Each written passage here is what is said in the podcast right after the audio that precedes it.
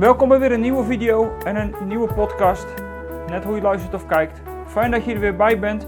En we leven in de eindtijd. En dat is ook de titel van deze serie. Leven in de eindtijd. En we zijn aangekomen bij het laatste gedeelte van openbaring 14. Vorige keer heb ik geprobeerd hoofdstuk 14 in één keer te kunnen behandelen. Nou, dat is verder niet gelukt. Er is een stukje overgebleven over de graan en over de wijnoogst. Nou, dat is dus voor deze keer. Misschien dus een wat kortere video. Al weet ik dat nooit als ik begin met opnemen. Ik weet nooit waar we precies uitkomen. Dat is altijd het spannende van de dingen ontdekken en ook goed kunnen uitleggen. We gaan het wel zien. Het laatste gedeelte dus van hoofdstuk 14 uit het boek Openbaring. Leven in de eindtijd. En dan worden er twee oogsten beschreven. En wat die oogsten dan inhouden, dat zullen we zo gaan zien. Mijn naam is Theo de Koning van eindeloosgelukkig.nl. En bij Eindeloos Gelukkig hebben we het grote verlangen om gelovigen te vormen tot moedige en krachtige discipelen van onze Heer Koning Jezus. En daarnaast wil ik je in deze serie gewoon bemoedigen. Bemoedigen om je leven in de eindtijd vol te kunnen houden. En we zijn met die hoofdstukken 12, 13 en 14 bezig al even. En we hebben toen ook al, we hebben eigenlijk al die tijd gezegd: het is eigenlijk het verhaal in het verhaal. Eigenlijk is hoofdstuk 12, 13 en 14, dat is eigenlijk het hele verhaal van het boek Openbaring, het hele verhaal van de eindtijd in het klein. En zo komen we uiteindelijk dan aan in hoofdstuk 14 en daar hebben we de vorige keer ineens gezien dat daar het lam stond. Te vroeg als je het chronologisch zou willen bekijken, want daar stond hij al overwinnend. Nou, als je daar dan over nadenkt, dan zou je zeggen, dan zijn we nog iets vergeten, want dan hebben we het feit dat Satan uit de hemel is gegooid. Nou, dat is hoofdstuk 12. Dan wordt het ineens logisch waarom dat je het als gelovige hier op aarde niet altijd even makkelijk hebt. Want Satan zit uiteindelijk achter de gelovigen aan. Dan krijg je hoofdstuk 13 met die twee beesten. En de vraag, wat het te maken heeft met de tijd nu, is het de Great Reset. Nou ja, we hebben de vraag gesteld. Als je die video niet hebt gezien, zou ik zeggen, kijk hem nog even terug. Toen zagen we vorige keer ineens het lam verschijnen. Maar als je goed hebt nagedacht, dan zeg je, ja hallo Theo, maar... En die oordeelsdag dan? Nou, die moet nog komen. Dat is als je die hoofdstukken 12, 13 en 14, als je dat geheel wil zien als het verhaal in het verhaal, of een korte samenvatting van het grote verhaal, ja, dan moeten we eigenlijk tegen elkaar zeggen, dan moet die oordeelsdag dus inderdaad komen. En dan zijn die beelden net omgedraaid. Het lam wat al gezien wordt als een overwinnaar, terwijl uiteindelijk het oordeel nog moet komen. Het zal ongetwijfeld niet voor niks zijn geweest dat we het lam eerst hebben gezien als een bemoediging. Zo hebben we de vorige keer ook al naar gekeken. En dan is de grote vraag, voor jou en voor mij, wat er dan nog te melden is over het laatste stukje wat nog ontbreekt. En dat wordt straks nog verder uitgewerkt natuurlijk in hoofdstukken 15, nou, tot ongeveer 19, hoofdstuk 20. Maar ja, dit is het verhaal in het klein. En dan, dan verschijnt er op, op, ineens dus weer iets. Er verschijnt een witte wolk. Maar ik wil je nog even herinneren aan die laatste paar zinnen die we al hebben, die we al hebben gezien even herinneren waar het uiteindelijk om draait. Want je zou het bijna vergeten, maar hier gaat het over. Het gaat hierover. Het komt hierop aan, zegt Jezus tegen Johannes. Op de standvastigheid van de heiligen, die zich houden aan Gods geboden en trouw blijven aan Jezus. Het gaat dus in dat leven in de eindtijd, het gaat dus als het gaat over al die ellende die over deze wereld komt, het gaat niet over, over de vraag hoe erg het wordt en wat er allemaal gebeurt. Het gaat er zelfs niet eens over hoe groot het oordeel zal zijn over degenen die niet geloven. Het gaat hierover. Naast dat we weten dat er één op de troon zit die regeert, het gaat hierover. Voor ons is dit onze verantwoordelijkheid. De standvastigheid van de heiligen, die zich aan houden aan Gods geboden en trouw blijven aan Jezus. Precies datgene waarom in hoofdstuk 12 Satan, die uit de hemel is gegooid, de overige van het nageslacht van die vrouw achtervolgt. En dan staat er wie dat zijn. Dat zijn degenen die de geboden van God in acht hebben genomen. En het getuigenis van Jezus Christus hebben. En hier staat het dus weer. Daar gaat het over. Als je de samenvatting van de samenvatting wil hebben, dan is de samenvatting van die samenvatting dit. Uiteindelijk is er een strijd tussen God en Satan, maar God is uiteindelijk de eeuwige, de grote, de oneindige. En het is geen dualisme. En voor ons geldt, blijf standvastig. En als dat allemaal gebeurd is, en dat is niet zomaar gebeurd, dat zal je zo zien. Dat standvastig blijven en dat standvastig moeten blijven, daar gaat een periode overheen. En als dat gebeurd is, dan komt die dag dat die grote scheiding zal plaatsvinden. En dat wordt uitgebeeld in hoofdstuk 14 met twee soorten oogst. En dan is het eerste wat we lezen dit. 14 vers 14.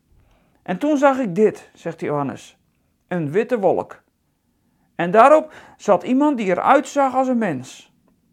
Hij had een gouden krans op zijn hoofd en een scherpe sikkel in zijn hand. En uit de tempel kwam een andere engel. En hem die, op de, die hem die op de wolk zat met luide stem toeriep: Laat uw sikkel komen om te oogsten. Want de tijd om te oogsten is gekomen. De aarde is meer dan rijp voor de oogst. Toen werp diegene die op de wolk zat zijn sikkel op de aarde en de aarde werd geoogst. Dat is het eerste beeld. Een graanoogst. Daarna komt er nog een andere oogst, een druivenoogst. Die wordt door een engel uitgevoerd. En hier gaat het over iemand die eruit zag als een mens. Het lastige is hier de vertaling. In de herziende statenvertaling staat hier vertaald met de mensenzoon. En dat is precies hetzelfde woord als wat gebruikt wordt aan het begin van het boek Openbaring als Jezus wordt aangeduid. Als Jezus wordt aangeduid, wordt hij daar neergezet als de mensenzoon. En dat woord de mensenzoon, dat komen we hier in hoofdstuk 14, vers 14 ook weer tegen. Dus het gaat hier niet over iemand die eruit ziet als een mens, maar het gaat hier over Jezus. Jezus zal een deel van de oogst voor zijn rekening nemen. En welke oogst is dat? Nou, er zijn dus twee oogsten. De graanoogst, en dat zijn uiteindelijk alle gelovigen die uiteindelijk binnengehaald worden, want het graan wordt binnengehaald. En de druivenoogst. En die druivenoogst, dat gaat over de ongelovigen. Die uiteindelijk in de perskuip terechtkomen van Gods eeuwige en oneindige toren. Dat zijn de twee oogsten waar het hier over gaat. En die eerste oogst die wordt door Jezus uitgevoerd. Diegene die eruit ziet als de mensenzoon, die persoon, de mensenzoon, die zendt zijn sikkel over de aarde. Dus een engel die roept dat het er tijd voor is. En dan voert Jezus dat stukje, je zou kunnen zeggen van het oordeel uit, maar het is niet het oordeel. Eigenlijk is dit het moment dat de oogst wordt binnengehaald en verzameld en thuis mag komen. En dat wordt door Jezus gedaan. Er wordt niet een beul op afgestuurd, maar de mensenzoon, je redder, Jezus. Hij is het die het zal doen. Hij haalt je straks binnen. Het is goed om even daar gewoon even bij stil te staan. Ik word straks binnengehaald door Jezus.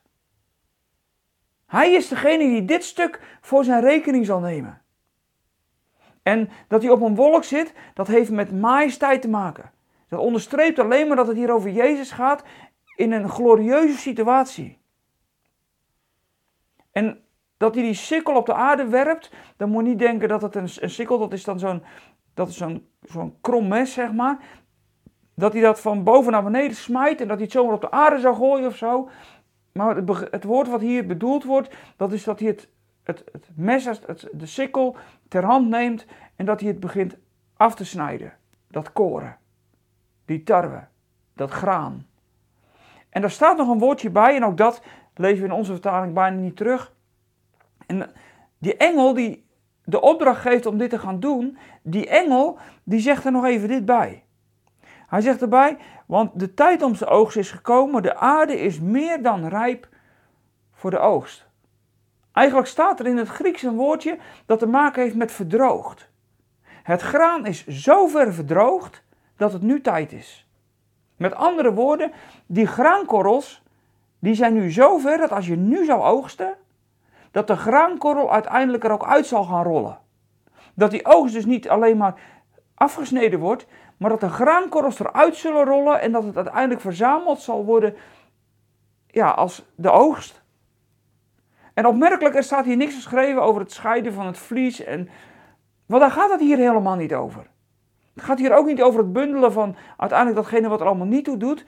Het bedoeling van dit beeld van die graanoogst is dat de oogst wordt binnengehaald. Punt.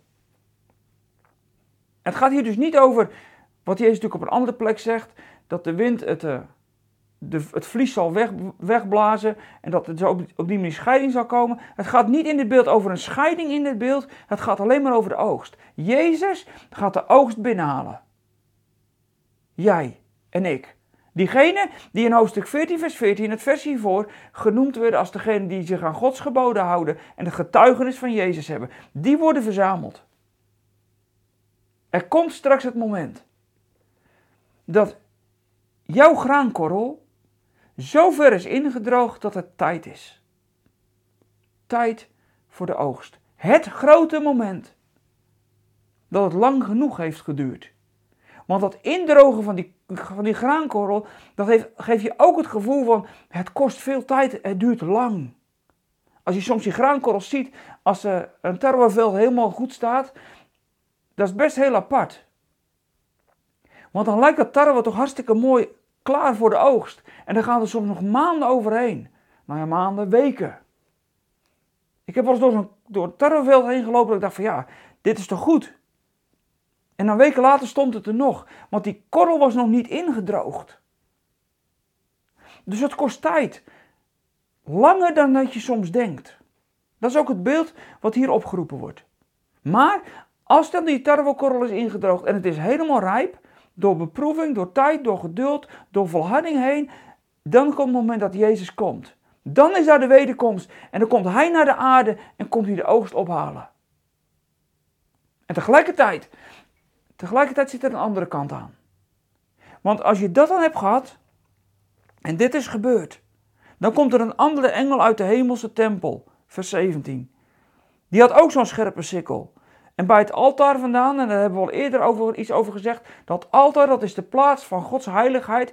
Daar vandaan komt weer een andere engel, degene die zeggenschap heeft over het vuur. En hij riep de engel met de scherpe sikkel luid toe, laat je scherpe sikkel komen om de druiven te oogsten in de wijngaard op de aarde, want de druiven zijn rijp.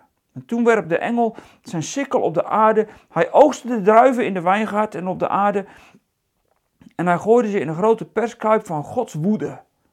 En de wijnpers werd buiten de stad getreden en er kwam een grote stroom van bloed uit, 1600 stadia lang en zo hoog als het bit of als het toom van een paard. Er komt dus een tweede oogst. En ook daar wordt een sikkel voor gebruikt, alleen dit is niet de oogst die Jezus uitvoert. Je kunt bijna zeggen, er wordt een engel voor gestuurd. De beul wordt erop afgestuurd. Niet liefdevol, niet genadig, niet van het koesteren van de oogst. Maar hier, het beeld van die wijngaard, is het beeld niet zozeer van druiven die rijp zijn en waar mooie, heerlijke wijn van gemaakt wordt, maar het gaat over dat persen wat eruit voortkomt. En dat beeld van dat de pers getreden worden, dat is het symbool van het uitpersen van Gods toren. Het is de perskuip van Gods toren waar die druiven inkomen. En in die perskuip werden dan die druiven die werden daar met blote voeten kapot getrapt. Zodat dat, dat het druivensap eruit komt. En dat, dat vertrappen, dat eruit persen, dat wordt hier symbolisch gezien als Gods toren die komt over de ongelovigen. Degene die het beest hebben aanbeden, die uiteindelijk niet de geboden van God en het getuigenis van Jezus hebben, die, zij worden in een perskuip verzameld. Dan komt er een sikkel, die snijdt al die druiven af. Al die goede druiven, dat lijkt mooi, maar het is niet mooi. Het is een beeld wat je ook in, uh, in het Oude Testament bij de profeten tegenkomt. De profeten die zeggen van dat, dat het iets verschrikkelijks is, want het gaat over Gods toren. En die perskuip, daar gebeurt het. En het is opmerkelijk, nou ja, opmerkelijk, het, het onderstreept het alleen maar. Die perskuip die wordt buiten de stad getreden. De executies werden in die tijd altijd buiten de stad uitgevoerd. En dit is als het ware de executie van de ongelovigen. Ik heb vorige keer al gezegd, er komt echt een scheiding. Er komt gewoon een oordeelsdag. Ik ga er ook niet omheen draaien. Ik ga niet liever lopen doen dan dat het is. Degenen die niet geloven, die het beest aanbidden. Dit is wat er gebeurt. Ze komen in een kuip terecht van Gods ongelooflijke, verschrikkelijke toren. En in die perskuip, daar worden ze uitgeperst. En dan wordt er een beeld bij gebruikt dat het als bloed is. Dat is natuurlijk rood druivensap. Als bloed. En dan is het zoveel, 16 stadia, dat is een enorme omvang. En dat staat zo hoog dat het staat tot het, tot het bit, tot het, uh, tot het halster van de paarden. Dus die paarden die lopen als het ware tot hun buik, of misschien nog wel verder, lopen ze door het bloed heen. Dat is misschien wat een overdreven beeld. Dat wordt in de Bijbel vaker gebruikt, maar het geeft aan hoe ongelooflijk groot die massa mensen is die het kwaad hebben aanbeden. Het is schrikwekkend, dit beeld. Het gaat niet over een paar, het gaat over massa's. Massa's die het beest hebben aanbeden. En die uiteindelijk in die perskuip van Gods toren terechtkomen. En die engel, die macht heeft over het vuur, die komt straks nog wel weer een keertje terug. Want dat vuur dat wordt hier nog niet ontstoken, dat komt later nog wel. Maar het laat wel zien dat er twee engelen die alles te maken hebben met het oordeel dat die hierbij betrokken zijn. Er komt een scheiding. Het stopt straks echt een keer. En ik zou zeggen, ja gelukkig wel. Wij moeten misschien nog indrogen, zodat die korrel eruit rolt. En als Jezus dan straks komt, dan haalt hij ons op. En met dat hij ons ophaalt, gaat er tegelijkertijd een andere engel naar, de, naar, die, naar die wijngaard. En die begint Gods toren uiteindelijk uit te voeren. En dat is verschrikkelijk. Want die grote stroom van bloed, die maakt duidelijk hoe verschrikkelijk het is. En weet je, soms vind ik het heel lastig om te moeten zeggen dat die scheiding er komt. En ik, ik zeg het. En ergens met pijn in mijn hart, want ik ken zoveel mensen die Jezus niet hebben aangenomen die niet het getuigenis van Jezus hebben. En als Jezus nu terugkomt, dan vallen zij aan de verkeerde kant. En ik zit er altijd mee en ergens wil ik, zou ik liever niet willen dat dit het hele evangelie was. Ik zou liever soms niet willen dat dit erbij hoorde. Ik zou graag willen dat iedereen zou geloven. Maar je kunt niet zeggen, God is liefde en dus, nee. Want liefde betekent ook dat degenen die die liefde niet willen, dat die onder de toren van God terechtkomen. Dat is gewoon hoe het is. Maar daar gaat het hier eigenlijk niet om. Want eigenlijk gaat het alleen maar over jou en over mij dat wij bemoedigd worden. Er komt straks een dag dat die goddelozen, dat diegenen die niet wilden, dat diegenen die het beest aanbeden hebben en godslasteringen uitspraken en verschrikkelijk leefden, er komt de tijd dat God ze wegdoet. Tegelijkertijd op het moment dat wij uiteindelijk als oogst van Jezus mogen binnenkomen. Dat is toch heerlijk? En dan vind ik het verschrikkelijk voor die andere kant van het verhaal. Maar op het moment dat wij daar binnenkomen en onze voeten over het drempel van de hemel zetten, zullen wij dat gevoel niet meer hebben. Dan gaan wij op in glorie en heerlijkheid en zijn we thuis. En weet je, dit was het verhaal van hoofdstuk 12, 13 en 14. Het verhaal in het grote verhaal van het boek Openbaring. En dan kunnen we daarna verder met hoofdstuk 15. En dan gaan we gewoon verder waar we gebleven zijn, want dan komt die laatste engel nog. En dat zijn er dan ook weer zeven, met nog een paar plagen. En dan zou je merken dat het nog wel eens een hele lastig hoofdstuk kan worden, waarin die plagen weer over de hele wereld komen. Want hier, dit zegt niks over de situatie van straks hoofdstuk 15, want dit is het afgeronde geheel van het hele plaatje 12, 13 en 14, die hoofdstukken. Dat is een afgerond geheel. En dan pakken we straks het verhaal weer op waar we gebleven waren bij hoofdstuk 11. En dan zitten we ergens straks gewoon weer midden in het verhaal van hoofdstuk 13 over die beesten. Dan zitten we dan straks gewoon weer middenin. En dan komt die laatste plaag nog. En dan straks, dan wordt die vijand opgesloten. En dan begint de rust te komen. Dat is de bemoediging. Het is niet eindeloos. Het is niet zinloos. En het is niet doelloos. We zijn op weg. We zijn op weg om straks verzameld te worden door onze koning. En gelukkig zullen daar degenen die niks met Jezus te maken willen hebben, zullen daar niet meer zijn om nog langer het leven onmogelijk te maken. Op straks een nieuwe aarde en in een nieuwe hemel. Gelukkig niet. Er is verschil. Er komt een scheiding. Maar het draait om dit: dat wij blijven volharden. Tot het moment dat die engel het zal zeggen. Nu is de oogst ver genoeg ingedroogd. Nu mag je naar huis. Bedankt voor het kijken. Goed dat je luisterde als je via de podcast meeluistert. Fijn dat je er weer bij was. Heel fijn. En ik zou ook fijn vinden als je ons een blauw duimpje geeft als je op YouTube hebt gekeken. En als je ons financieel wil steunen, vinden we dat natuurlijk ook heel fijn. Want hoe meer dat we financieel gesteund worden, hoe meer dat we kunnen doen. En hoe meer dat we kunnen bouwen aan dit stukje werk in Gods Koninkrijk. Bedankt voor nu. En ik zou zeggen, geniet van de week die voor je ligt. Geniet ook gewoon van de dingen die God je geeft. Geniet ook van de wetenschap dat alles niet eindeloos is. En dat we straks thuis zullen komen. En ik zou zeggen, tot volgende week.